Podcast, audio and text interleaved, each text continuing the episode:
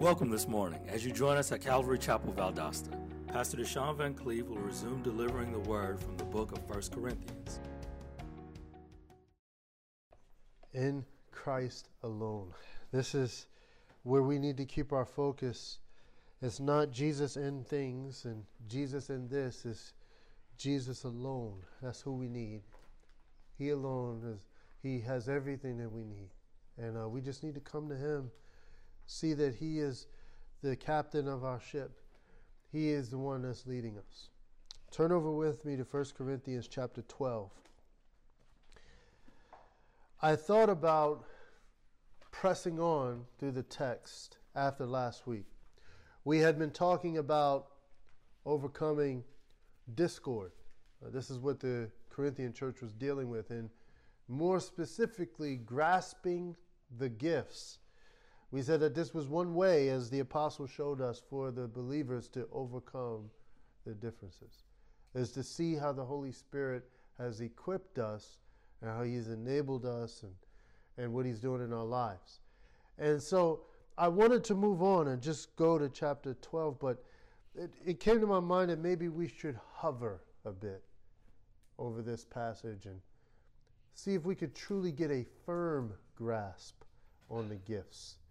So if you would stand with me, we're going to read uh, verse 4 to verse 6 and prepare our hearts.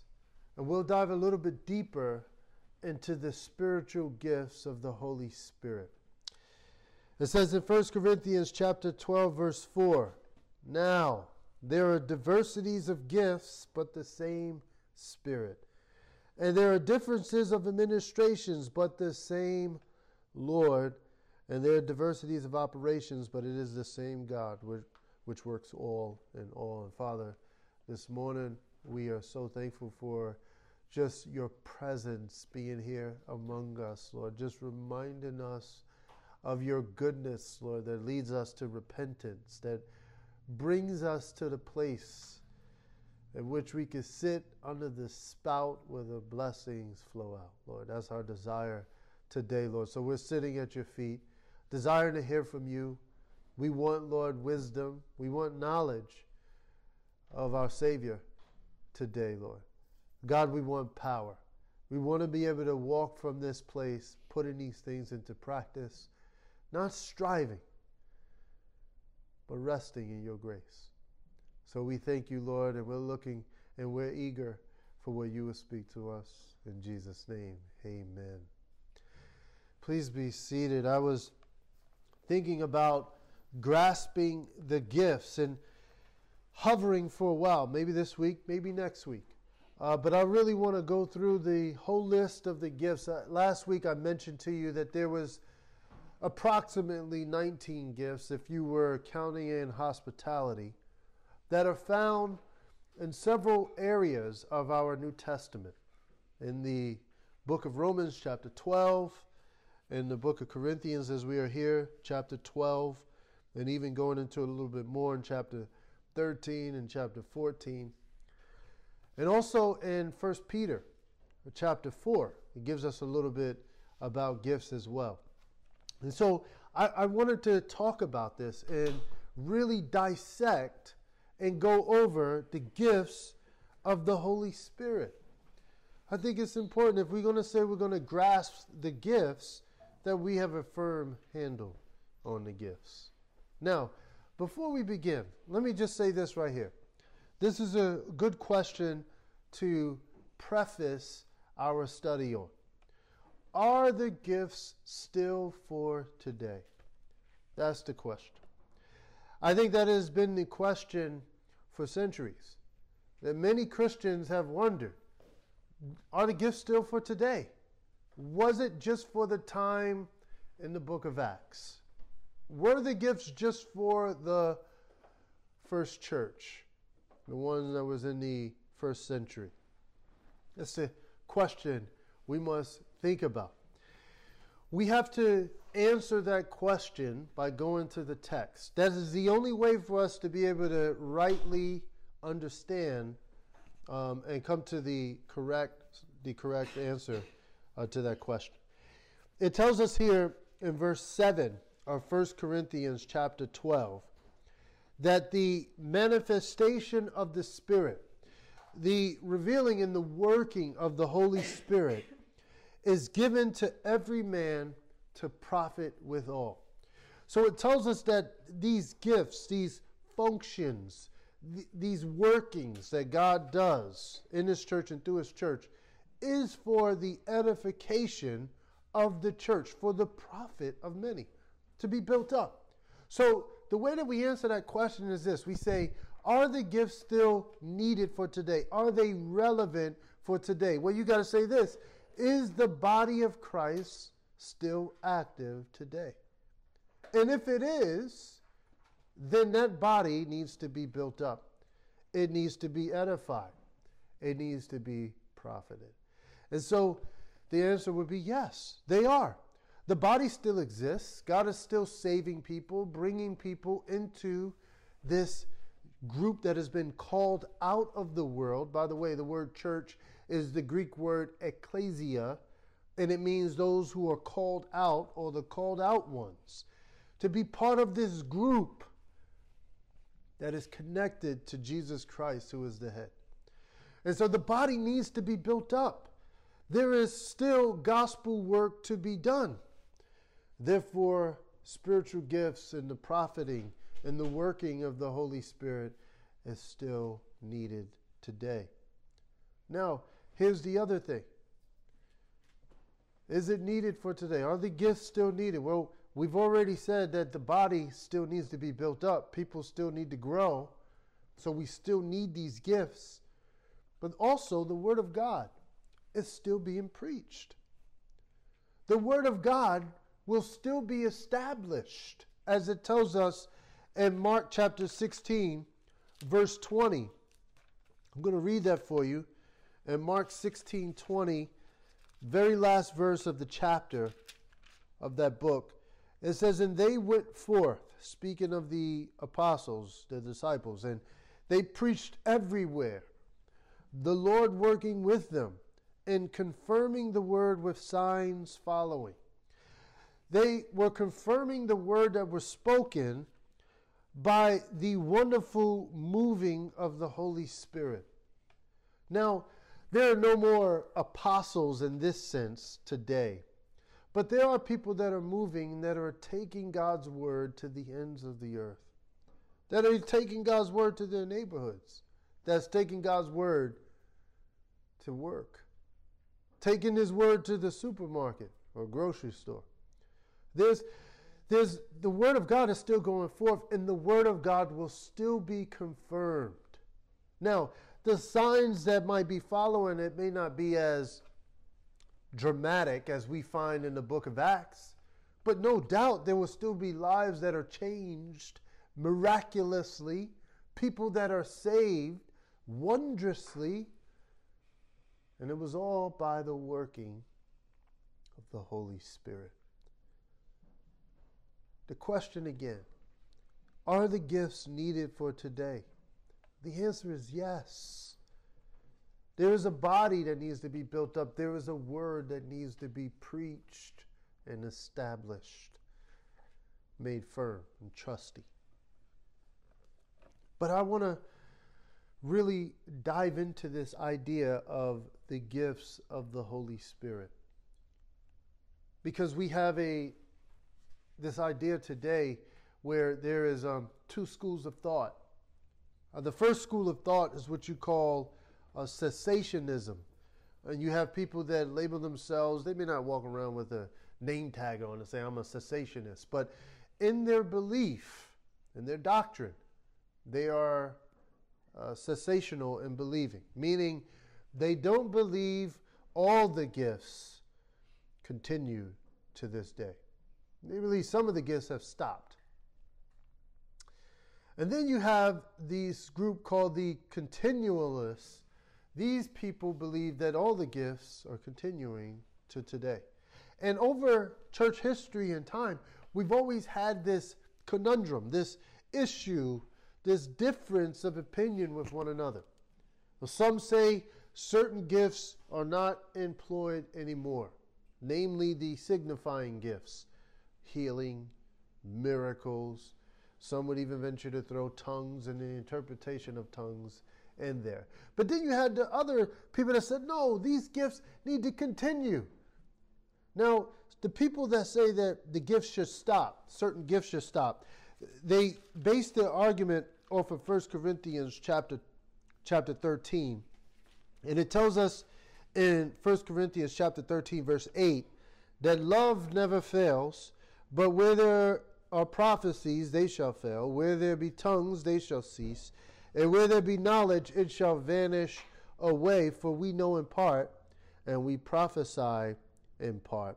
But when that which is perfect is come, then that which is in part shall be done away. When I was a child, I spoke as a child, I understood as a child, I thought as a child. But when I became a man, I put away childish things. For now we see through a glass darkly, but then face to face. Now I know in part, but then shall I know even also as I am known.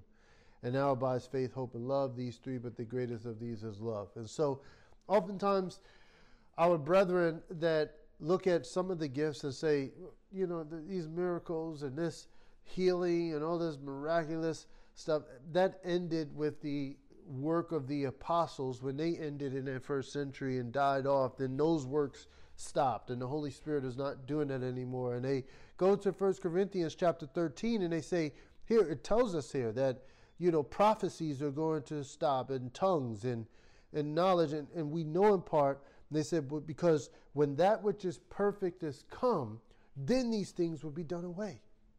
And so what they're saying is, the, the, the key issue here with the text is that which is perfect. What is that which is perfect? It could probably be better translated that which is complete or full. What is that? For some of the cessational uh, people that believe that the gifts, certain gifts, has stopped, have stopped, they would believe that that is the Word of God. They would say that the Word of God We've gotten the full counsel, the full revelation, the canon of text that is God breathed, and therefore we don't need these other things anymore. But on the other side, you have those who say that which is perfect is speaking of the second coming of Christ when we stand before Him. And so that hasn't come yet. And because that hasn't come, all the gifts need to continue.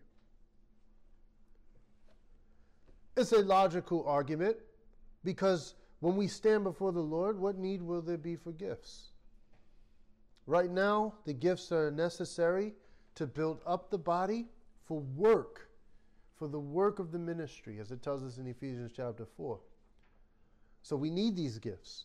We need his abilities to be used to lead and, and to uh, show mercy and to govern and, and to do various things.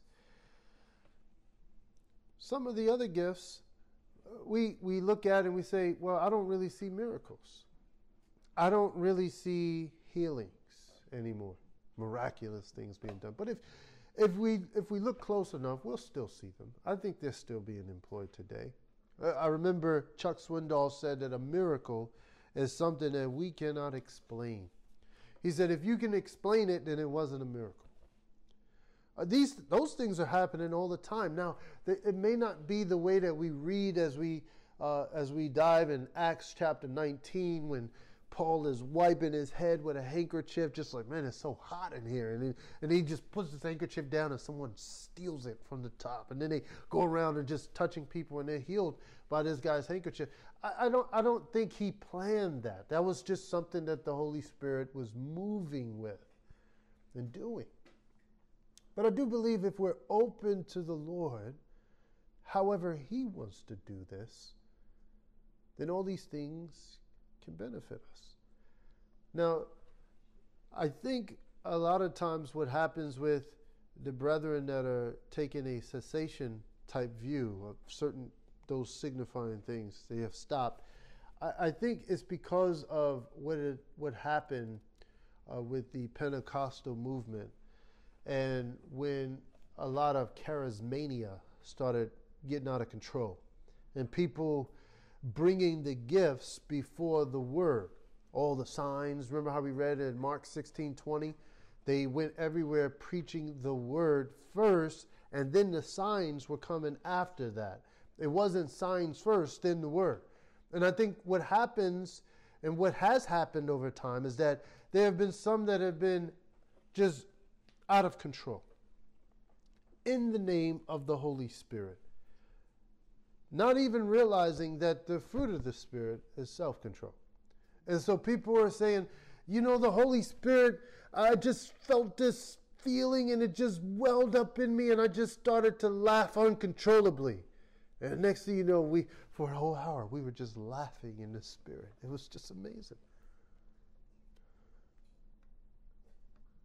One of the fruits of the spirit is self-control.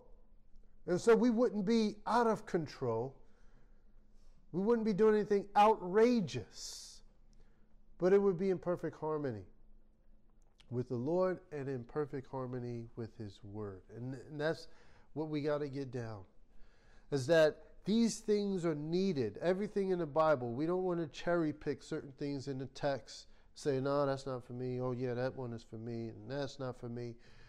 When it comes to the law, we can say that because Jesus Christ has come and he has fulfilled that law. So as long as we walk in his grace, the law is being fulfilled.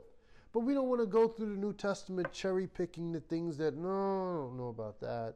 And we do it oftentimes with things like women pastors and ladies leading, you know, certain flocks. And we're like, well, look, that was during that time. And that was, a, that was the custom of the day. And so we don't wear coverings over our head now. And, and we have to remember we can't cherry pick the text.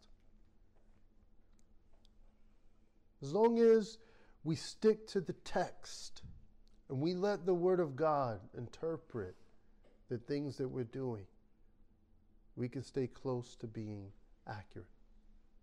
Now, I want to talk about these gifts, the gifts of the Holy Spirit. And so you got those two different views those who say the gifts are still continuing, and those who say the gifts are not. I personally believe that all the gifts are continuing. Do I believe that I have been touched or benefited by all the gifts? No. I mean, have I seen some miraculous healings? I mean, I've heard about some things, but I haven't seen them. I'm not walking around acting like a weird guy.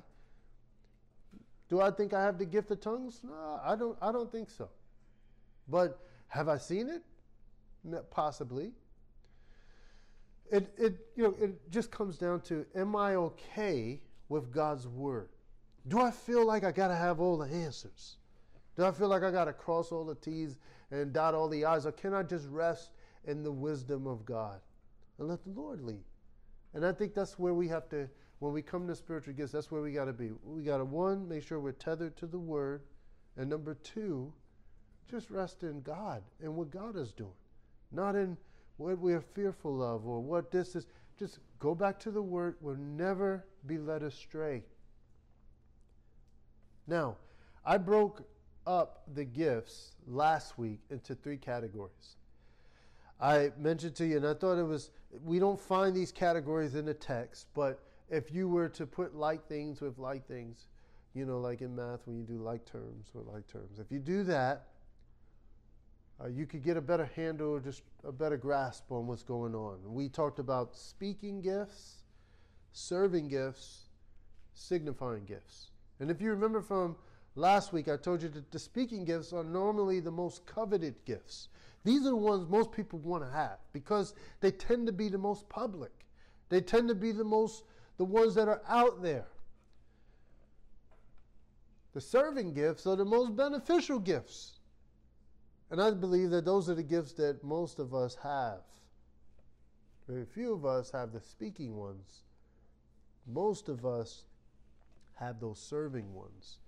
And the signifying ones are the most misunderstood.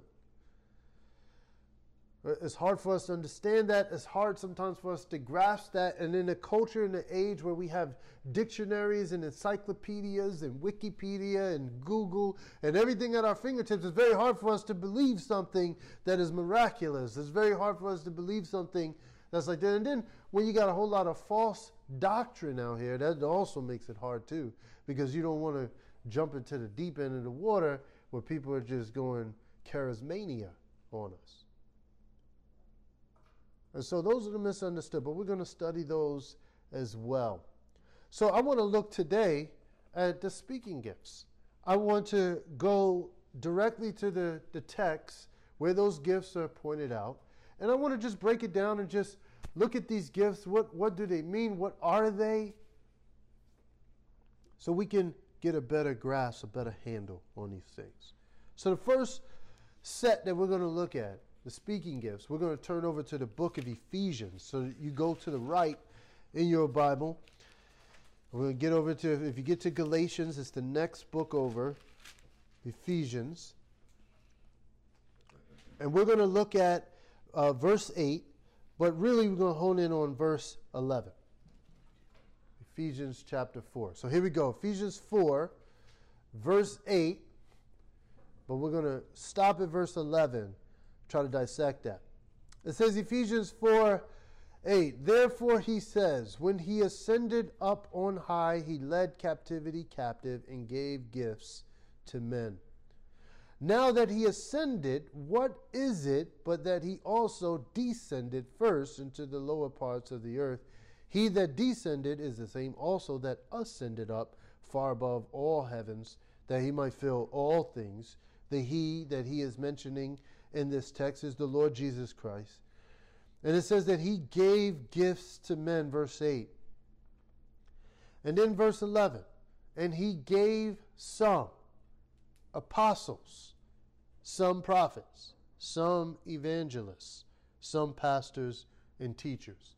Now, I want you to look at this not, excuse me, as the office, but as the gift. Because these are gifts. This is that word, that Greek word, charisma, where we get our English word charisma. But this is the, the gifts, the divine gift, the gift of grace. This is what he gives to his people, his body. And look at the first one. He gave some. Now, notice he, he's not giving it to everybody, but everybody has a specific working in a specific function, just like we read in 1 Corinthians 12, verse 5, that there are different administrations, but it's the same Spirit, the same Lord, the same God that's working. It's the same Lord. So he gave some apostleship. That's the first gift I want to look at apostleship. What is that gift? Now, the, the word apostleship, it, it really comes from the Greek word apostolos, and that word means to be sent. It means sent one. That is the meaning of the word apostolos. It's one, a person that is sent out. That's an apostle. However, this gift, apostleship, it carries a, a very specific criteria because there were those who were called apostles at the time. And so you had in Acts chapter 1, uh, I wanted to mention to you too, we're going to jump around a bit. So I really want you to go to the text, try to follow me so you can write down these reference points. But in Acts chapter 1, it tells us the specific criteria for that office of an apostle. But there's a dual meaning to that word because it also means one that is sent out. And we'll, we'll break that down in a second. But in Acts chapter 1, it tells us that Peter stood up, Acts 1 around verse 15, Peter stood up, and he was saying that, you know, Judas is no longer with us. We need to fulfill his ministry, just as the text tells us as he was reading from Psalms. He says he was numbered with us and had obtained part of his ministry. And speaking of Judas, that he purchased a field with the reward of iniquity and falling headlong, he burst asunder in the midst. And it was known by everybody. Uh, for it is written in the book of Psalms, verse 20, Let his habitation be desolate, and no man dwell there. So he says, Therefore, in verse 21 of Acts 1, Therefore, of these men which have accompanied us all the time that the Lord Jesus went in and out among us, beginning from the baptism of John to the same day that he was taken up from us, must be ordained to be a witness with us of his resurrection. This was the criteria for a person to be an apostle in that office. functioning as part of the 12, the called ones that God sent out. These, these guys, he says, number one, they had to have accompanied us all the time that the Lord Jesus went in and went out among us. So he's saying that they had to be here, be part of this ministry. They had to be walking with the Lord Jesus, just like we were walking with the Lord Jesus. They also said, beginning from the baptism of John to that same day he was taken up from us. They had to be a partaker from that time of the baptism of John, when all those guys came in John chapter 1, they, they had to be there. So we see that there were guys that were there because they're choosing two guys here. They're choosing Joseph and they're bringing forward also Matthias, whose surname is Justus. Obviously, they were there, but the Lord didn't choose them. But they were guys, they were people that were following the Lord just as well as the 12 and following him. It wasn't just the 12. He says that they had to be there from the beginning of the baptism of John to the same that he was taken up from us, and one must uh, be a witness to his resurrection. They had to have seen him as well. Now, these are specific criteria for a person being an apostle, trying to hold that title as an apostle. So we see we, we see something that has happened today where people call themselves apostles. They're like, you know, I'm apostle such and such. Like, how did they get to the point to have that title? That was very specific. There was criteria for that. And so there can be no more apostles in that office or that function because that when those guys were gone, they were off the scene. That was it. There's no more apostles. Now, however, the actual gifting of an apostle, the apostleship, the idea of one being sent out is where we get our common common word and phrase today, a missionary. Because that's what a missionary is, one who has been sent out. Sent out by God first, confirmed by the church. The calling is confirmed by the church.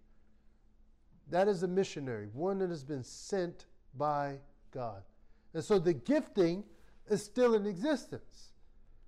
We know from the book of Romans, chapter 1, verse 1, that the writer of that text says this Romans 1 1. Paul, a servant of Jesus Christ, called to be an apostle, separated to the gospel of God. Now, we also know from the book of Galatians that even Barnabas was called also an apostle as well.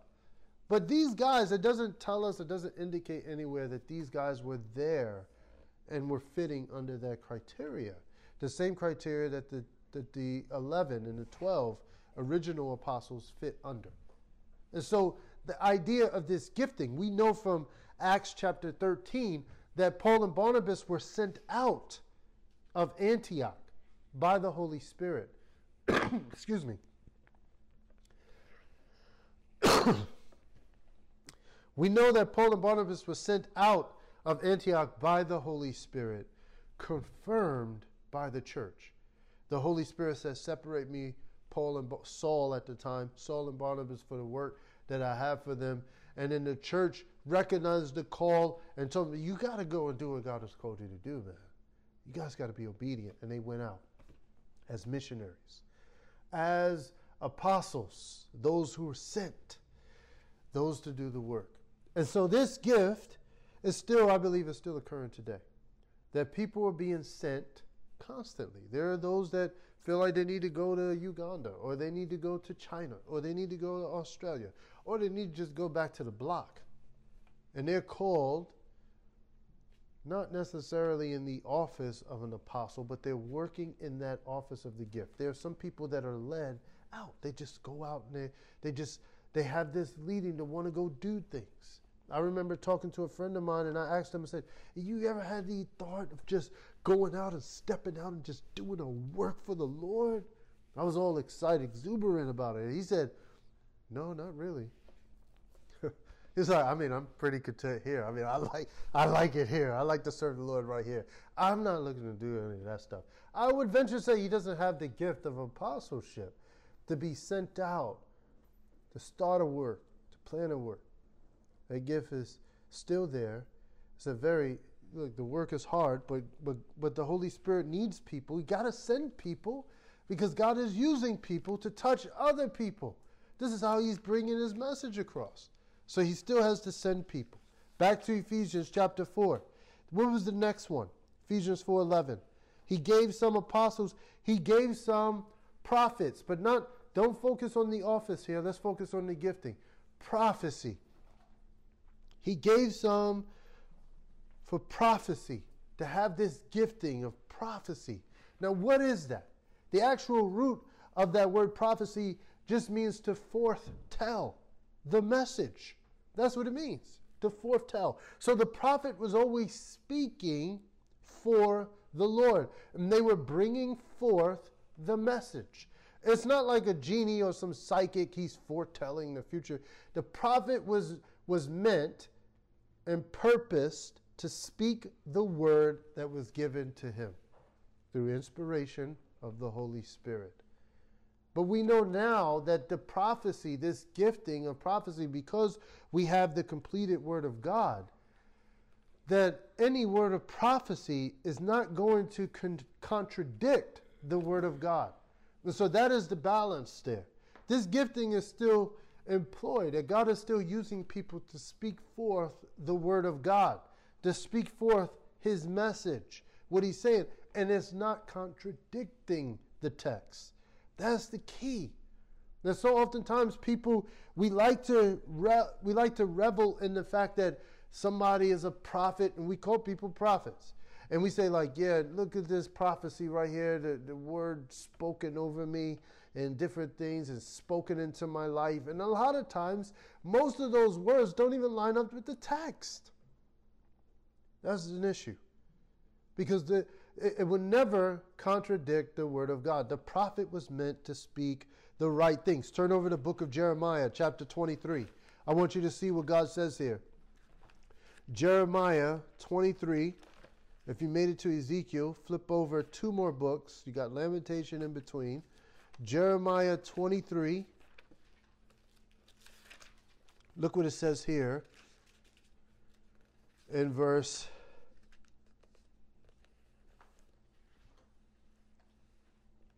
Let's go to verse. Uh,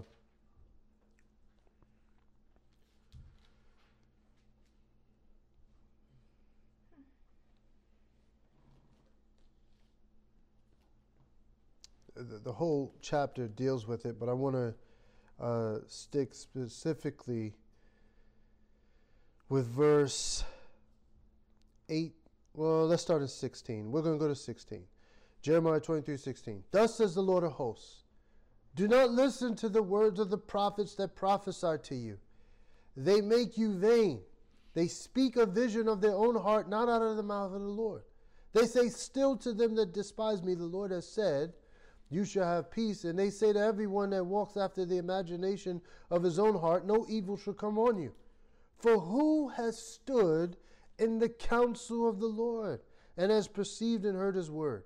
Who has marked his word and heard it? Behold, a whirlwind of the Lord is gone forth in fury, even a grievous whirlwind. It shall fall grievously upon the head of the wicked. The anger of the Lord shall not return until he have executed, till he have performed the thoughts of his heart. In the latter days you shall consider it perfectly. I have not sent these prophets, yet they ran. I have not spoken to them, yet they prophesied. But if they had stood in my counsel and had caused my people to hear my words, then they should have turned them from the evil way and from the evil of their doing. Am I a God at hand, says the Lord, not a God far off? Look, here's the thing. If they had stood in my counsel, this is where we don't go wrong with prophecy, is that this gifting of the Holy Spirit would be given so that we speak forth what the Word has to say, not contradicting what the Word has to say. Not lining up just with our desires, but what God wants. He says here that the criteria for these prophets was that they stood in my counsel, that they heard my word. Not that they just went out and said anything, because that's what they were doing. People going out there saying, No, the Lord is going to bless you. The Lord is going to be with you, people. And guess what? They were probably prophesying with a lot of energy, too. The Lord is going to give you the victory over the Babylonians. God is going to bring them down. Hey, that, that probably motivated people, encouraged people, but guess what? It's not about feeling. The Lord says, those are not true prophets because they're not standing in my counsel.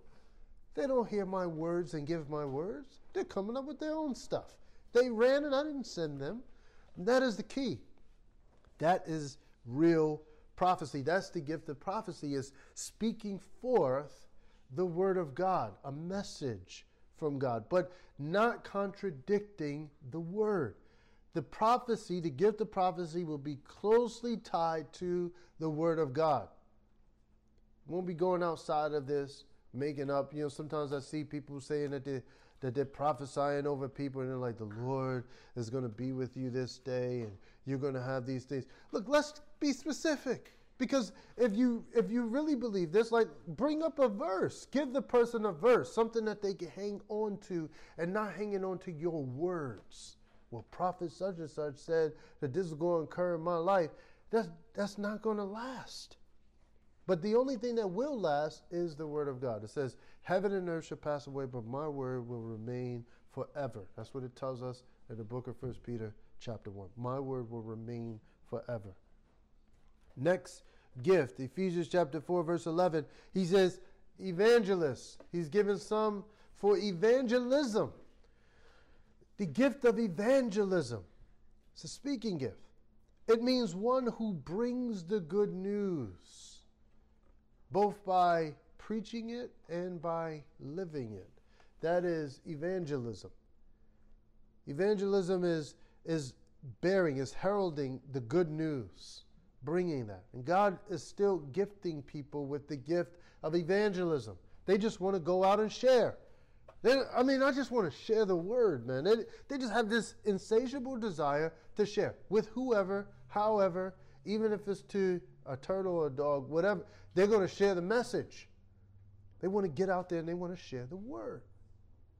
Now, real effective evangelism is moving people from spiritual deadness to spiritual discipleship. It's not just sharing the word with someone and then they say, Yes, I believe I want to serve the Lord and I want to be a Christian. Oh, great, that's good, man. You know, enjoy your life and, and, and I'll see you in heaven. That's not real evangelism. Effective evangelism will accompany discipleship. That would be key, pivotal portion of it. Not just getting saved, but I need you to grow and be sanctified. I need you to grow in the likeness of Christ. Your salvation, yes, is but a moment. But we need you, we need you to become a saint. And that is the task of a lifetime. That has to be worked in and through us. That is real evangelism. Every believer is called to do the work of an evangelist. Every believer, that is our responsibility. In Matthew chapter 28, the Lord Jesus gave the Great Commission go out into all the world, teaching them, baptizing them in the name of the Father, Son, and the Holy Spirit. We got to preach this gospel into the whole world. Every believer needs to do the work of an evangelist. Is every believer an evangelist? Does every believer have this gift?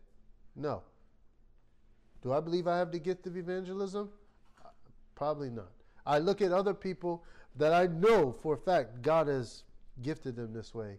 I just, I'm not bent that same way. But do I still need to do the work? Yes, I do. I think of a friend of mine, uh, Jose, he's a blessing to me. I know he has the gift of evangelism. I know it. I saw him in action for years. I know it. And even when he came down to visit, I, I he left out one day. You know, he just said he was going to go drive. I'm like, all right, where's he driving to? He comes back in and tells me that he was over by some Spanish supermarket and decided to go into the Spanish church and talk to the people, and he's looking for opportunities. I think God has equipped him with this gifting to bring the good news. 2 Timothy chapter 4 was the verse that tells us that we are to do the work of an evangelist. This is what Paul charged Timothy in 2 Timothy chapter 4 verse 5.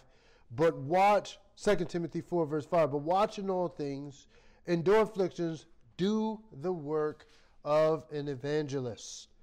Make full proof of your ministry.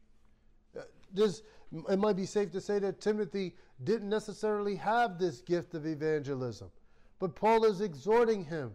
You got to do the work of an evangelist. Be where the people are that don't know the Lord. Look for doors to share the word of God. Don't shy away from the opportunity to speak for the Lord.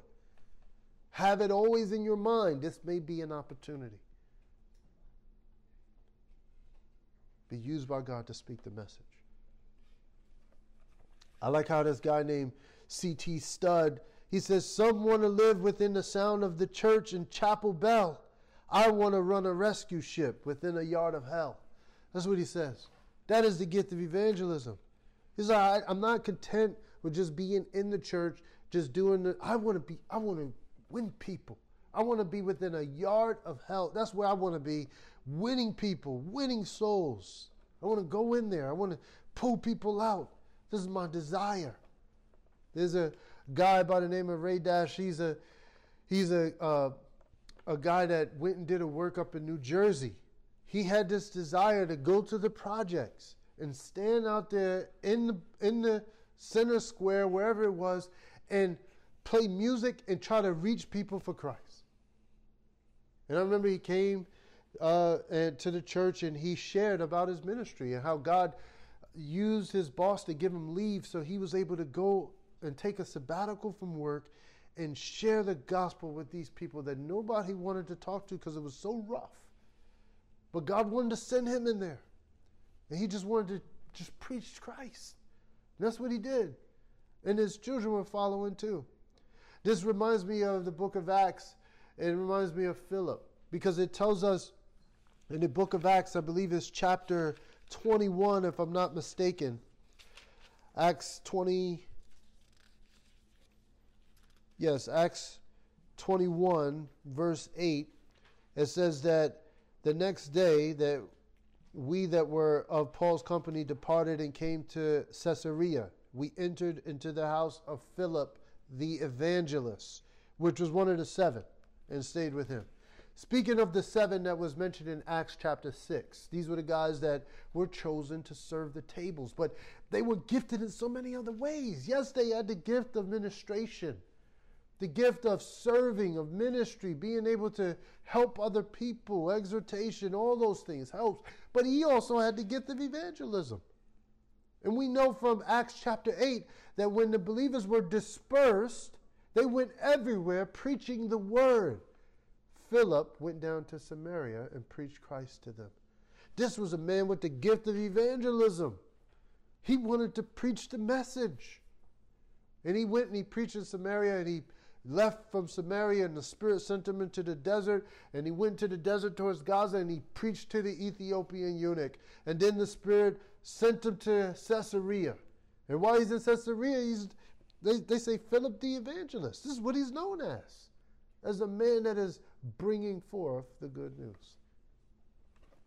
We need that ministry because the gospel still needs to be preached. People need to be won to Christ.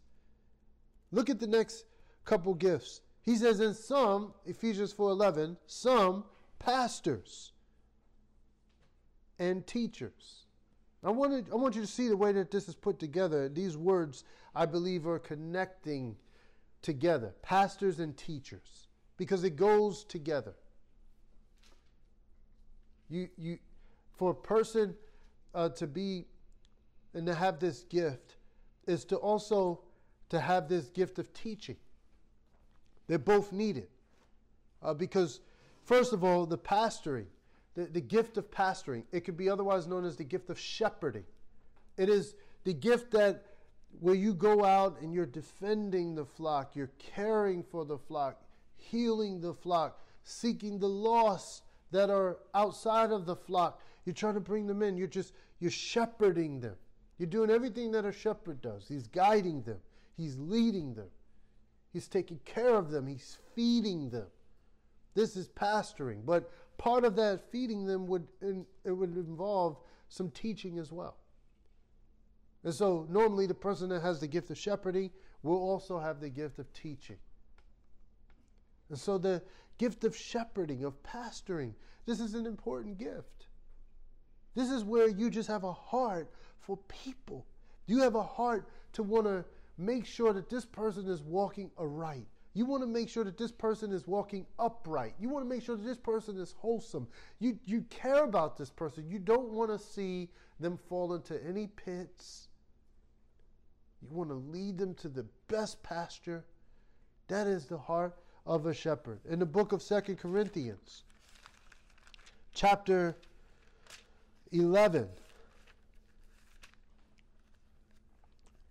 the apostle was speaking about all the things that he went through, trying to relate to some of these guys because they were looking at him and they were looking at the false teachers that were puffing themselves up. And he's like, man, I've went through a lot. I'm going through a whole lot of stuff. It tells us in uh, 2 Corinthians 11, verse 23, are they ministers of Christ? I speak as a fool. I am more. I like how you put that in there. I'm speaking as a fool, man. I'm a fool. But guess what? I'm more. In labors, more abundant. In stripes, above measure. In prisons, more frequent. In deaths, often. Of the Jews, five times I received 40 stripes, except one. Three times I was beaten with rods. Once I was stoned. Three times I suffered a shipwreck. Night and day I've been in a deep, in journeys often, in perils by my own countrymen, in perils by the heathen, in perils in the city, in perils in the wilderness, in perils in the sea, in perils among false brothers. Man, this, he's like, man, I'm going through a lot. In weariness and painfulness, and watchings often, and hunger and thirst, and fastings often, and cold and nakedness, beside those things that are without, that which come upon me daily the care of all the churches. There is the heart of the shepherd. Despite going through all that stuff, he says, I, st- I, I can't get out of my mind all of those believers. I'm praying for them constantly. I'm thinking about them. This is enough for you to not think about anybody. Have you ever been in a situation like that? You just there's so much going on in your life, so much turbulence. You don't have time to think about anybody. You just concentrate on yourself. But a true, but a person that has the gift of shepherding will set themselves aside for others because they care about them. In the book of Jeremiah, chapter 3, verse 15, the Lord says this about shepherds. He says, And I will give you pastors according to my heart, which shall feed you with knowledge and understanding. There was a problem in Israel's time. They didn't have shepherds, real leaders that would care for the people. God says one of his promises that he was going to give them shepherds after his heart. That is the chief duty of the shepherd and the person that has the shepherding gift is to be in the likeness of the chief shepherd. That is our duty. Now, I believe that God gives many people this way, and that is not gender specific. That only men have the shepherding gift. That's wrong. I believe that women have the shepherding gift also. I do not believe, according to the text, that women will have the office of a shepherd in the church as a pastor over the men.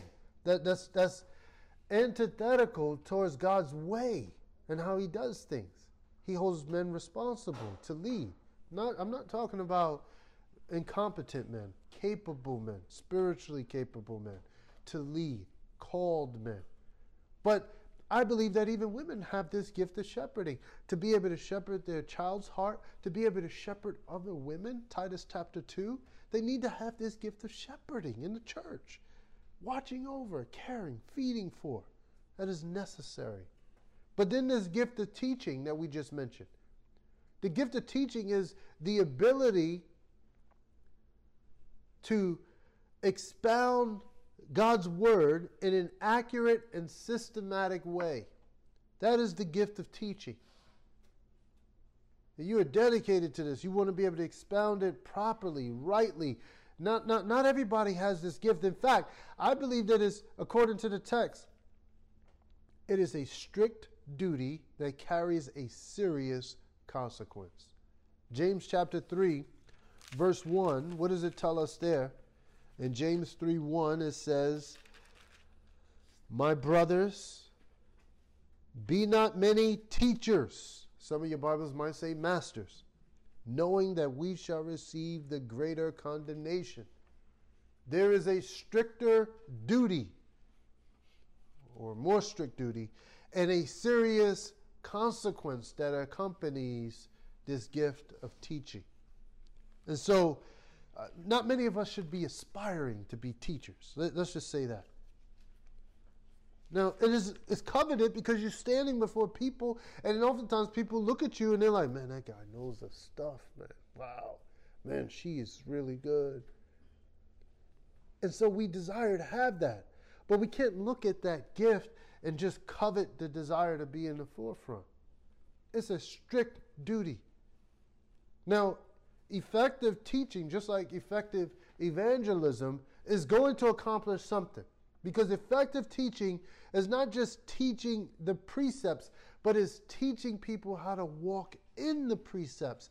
That's how you know a person that has the gift of teaching. They can explain something in a very simple way, and people can go home and put that stuff into practice. Have you ever been studying something and you're thinking to yourself, what are they talking about? My goodness, this person, can you just say it simply? Sometimes we get we get a lot of knowledge and we want to use big words and we want to use these. I remember one time I was at work and I, I was reading the Bible and there was this word that was in the Bible and I said to myself, Man, that is I like that word right there. It's a King James type word. I like it. I'm gonna use it. I'm gonna try to use this at work. And I remember I walked over to this guy's desk. I said, "Man, you know, I'm doing all this work right here, and I just think this stuff is so superfluous." He was like, What did you say?" I was like, "Yeah, the work, man. I'm gonna head back to my desk." He said, "No, no, no, no. Stay here. What did you just say? What did you just say? Did you just say superfluous?" And he's like, "Hey, Mike, come." And I'm like, "Oh my goodness, this is bad. This is bad business here."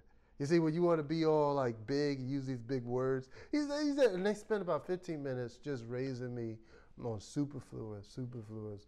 And then he's like, it's superfluous, man. What are you talking about? You need to learn how to find the words, the meaning of words. And I was just like, goodness gracious. Nevertheless, it was a good reminder to me to keep it short and simple. Or, as they like to say, keep it simple, stupid. Don't try to be more than what you are. Look, it was Albert Einstein that said, if you can't say it in a simple way, you don't really know it. This was a man that was a physicist and understood uh, big things that we can't even understand. He said, unless you can say it in a really simple way, you don't know it. That is the gist of a teacher. They're going to be able to teach the precepts so to get it to the point where people can walk in the precepts. Now, here's the other key thing about teaching is that teaching it involves character. You cannot teach somebody anything if you're not going to first walk in it yourself. And so having the gift of teaching is going to mean that you are working on those precepts yourself. You're not somebody that's like, I got the gift of teaching, man. I'm just looking for this opportunity to teach. But you don't even spend time pouring into those things, letting it work in you. It's like Leslie Flynn said in his book, 19 Gifts of the Spirit aptness of teaching is sandwiched between character qualifications. You are not going to be a teacher being employed by the Holy Spirit using that gifting and you don't have good character. It, because you're just going to mar the message. They're not going to understand what you're saying because they're looking at your life and it's not lining up. That's what happened with the Pharisees. The Pharisees were walking and saying, Do this, but don't do as I do. And, and they were causing people to be conflicted. That's why the Lord Jesus said, Unless your righteousness exceeds the righteousness of the Pharisees, you can't get in. And you're like, Man, well, then that ain't the way. No, the way is through Him. He's the only way. His righteousness is the only way. He says, do as, do as they say, but don't do as they do. That's what he told them in the book of Matthew. Don't do as with these, because they're not walking in what they're saying. And so a person with the gift of teaching is able to do those things. And, and they, their life, their character corroborates their ministry. It cannot be incongruent. Has to be the same. Now, the last uh, uh, three things that we'll look at. I didn't mean for this to be super long, but these are gifts here. The last things that we'll look at. Turn over to the book of Romans, chapter 12. I want you to see this here. This would be like a speaking gift. Romans 12 8. It says, Or he that exhorts on exhortation, or he that gives, let him do it with simplicity. He that rules with diligence, he that shows mercy with cheerfulness. He says, He that exhorts. Exhortation is a speaking gift. Exhortation. Another way to say this would be the gift of encouragement. To exhort, to encourage. It is, it, the actual word is paraklesis. That's the word for ex, exhortation in the Greek. And the reason why that is important to know is because it is the same word that we use for the comforter in John 14, 16. The Lord said, I will send you another comforter, the Holy Spirit who comforts us. He says, I will not leave you as orphans, comfortless. The Holy Spirit will be there. And the person that has the gift of exhortation is the person that is able, they have the ability to come alongside someone and to help instruct you into a more perfect way through encouragement. Now, that encouragement may not just be in all soft tone either this person has the gift of encouragement because they always come to me and they always say, "How you doing, dear brother?" You know, you're like, man, that's the, the encouragement right there. But there's also somebody that comes alongside and said, "Hey, man." If you do, if you keep doing these things, it's, it's not going to lead you down the right way. We need stern exhortation. We also need uh, comforting exhortations. But the person with the gift of encouragement, they will be able to come alongside someone similar to what, what happened in Acts chapter 18. It tells us in Acts 18, right at the end of this chapter, that uh, these two people, Aquila and Priscilla, were left in um, Ephesus while Paul went to Jerusalem. He left them there. And while he was there, while they were there in Ephesus, this man named Apollos came through. It says in verse 24 of Acts 18 a certain Jew named Apollos, born at Alexandria, eloquent man, mighty in the scriptures, came to Ephesus. This man was instructed in the way of the Lord, being fervent in spirit, and he spoke and taught diligently the things of the Lord. Look, man, he had all the outward giftings. This guy was powerful in what he was doing. But it says here, he only knew the baptism of John. He didn't have a full revelation and knowledge of what God was doing. But Aquila and Priscilla were there, husband and wife duo. And so he began to speak boldly in the synagogue, whom when Aquila and Priscilla heard him, they took him to them and expounded to him the way of God more perfectly. Now, that phrase, they took him to them, it, the original language almost speaks of they took him into their home and they brought him near and encouraged him in a way more accurately. That is the gift of exhortation right there.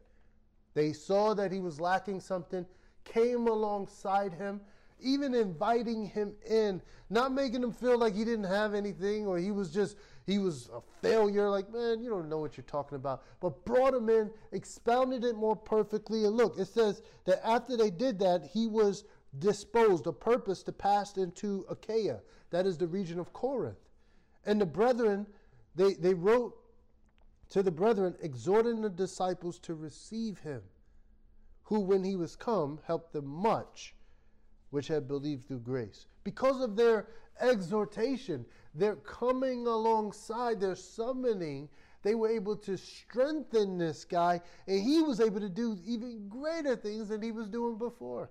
That is the true gift of encouragement or exhortation. You're coming alongside and people are strengthened by you. You're not coming alongside and people are strengthened in sin. That's not to give them encouragement. You're walking alongside without discernment, encouraging people to walk in their own ways, to continue down bad paths, bad practices. That's not the gift of encouragement. It is somebody coming and you're able to expound and explain the way more rightly and they can walk in it. This gift of exhortation, speaking gift. Lastly, 1 Corinthians chapter 12. It tells us here that to one in verse 8 of 1 Corinthians 12, to one is given by the Spirit the word of wisdom, to another the word of knowledge by the same Spirit. The word of wisdom and the word of knowledge. These are also gift, giftings of the Holy Spirit. It is the ability to know what the believers should do and the practical knowledge of showing how they can accomplish it and walk in that. That is the gift of wisdom and knowledge. Is knowing what the believers should do. Knowing number one what you should do with your own life knowing what the believers should do with their lives. There's many believers that come and say, I just don't know what God wants me to do. I just don't know where my, where my life is going. I don't know what this. And the person with the gift of wisdom or, or a gift of knowledge would say, Hey, I, I believe this is what the Lord would have you to do. And they would share the word of God with them. Say, look at this in the text. I believe this is for life. This is what you got to bank your life on. They're bringing this gift of wisdom in it. Not everybody has that. Sometimes people are like, I don't know what to do. It's just, you know, and, and other people are like, man, I'll pray for you because I don't know either. But the person with the gift of knowledge and the gift of wisdom says, here's, here's what I believe the Lord is showing you. And that comes from spending time with and getting to know the Lord Jesus and getting an accurate understanding of, of his ways, of how he wants us to walk. And God will gift the believers with this gift. He will give this to them for the benefit of the body. For illustration of this, I love what it says in First Chronicles chapter 12. This is in the Old Testament, but I think it, it speaks well to this gift of wisdom and knowledge. It tells us that when David was setting, when David became king, and now he was the physical king of all of Israel, that God was sending to David like the host of heaven, all these people were just coming to David. It was God's working. David didn't blow a horn and say, I'm the king now, come on to me, and you know, now I'll take care of you. But they all were like, man, we just need to be there. That's what God wants us. And they came like a host of heaven. And it tells us in verse 32 of 1 Chronicles 12, and of the children of Issachar, which were men that had understanding of the times, to know what Israel ought to do. The heads of them were 200, and all their brethren were at their commandment. These were men that had understanding of the times. They knew what Israel was supposed to do, where they were supposed to go, when they were supposed to do it, the vision that they were supposed to have. They knew it. And God sent him these types of people. And so, also in the church, will be people that have this gift of wisdom and knowledge to know what the believers ought to do and to be able to give them practical steps. That's the wisdom part. The gift of knowledge is to know what they should do. The, the gift of wisdom is the practical steps to be able to put that into to action. So we need both of those together. Those there, I believe, are the principal speaking gifts. I didn't go into the gift of tongues or interpretation. We're going to cover those in the signifying gifts. But I just wanted to share that and go through that list. I know we went through kind of fast, but I, I, I, didn't. We could spend all day on this. We could spend hours on this. But that is probably the shortest that we could really accomplish just to get a firmer handle on what this is talking about. In Ephesians chapter 1, as we end here, Paul the Apostle, he says here in verse 16, I cease not to give thanks for you, making mention of you in my prayers that the God of our Lord Jesus Christ, the Father of glory, may give to you the spirit of wisdom and revelation in the knowledge of Him. That wisdom and revelation is a more perfect, more accurate understanding of who the Lord Jesus is. And this is the thing that Paul was praying for the believers that, they, that God would give them the spirit of wisdom, the spirit of, of knowledge, that they could understand it is not God's desire for the believers to be without knowledge, to be without wisdom. He wants everybody to have this understanding of what he wants them to do. And gang, I want to tell you that. That that is really this this idea of the gifts. It's not really exclusivity. Right? Well, that's maybe that's not called for me. But God wants us to covet these things. because He wants us to have this heart and this desire to be used in the kingdom. This is why we have to have a good grasp on the gifts because we could be used to, to our, our most effectiveness if we understand them. And now we can seek the Lord. And if we understand what we're missing or lacking in the body, we know what to pray for. This is very important for the believers in Corinth, and it's very important for the believers now. We would like for you to stay in touch and up to date with us. Follow us on Twitter at cc underscore Valdosta and visit our website at ccvaldosta.weebly.com for additional information about Calvary Chapel Valdosta and an archive of previous sermons. You can reach us by phone at 301 395 3382.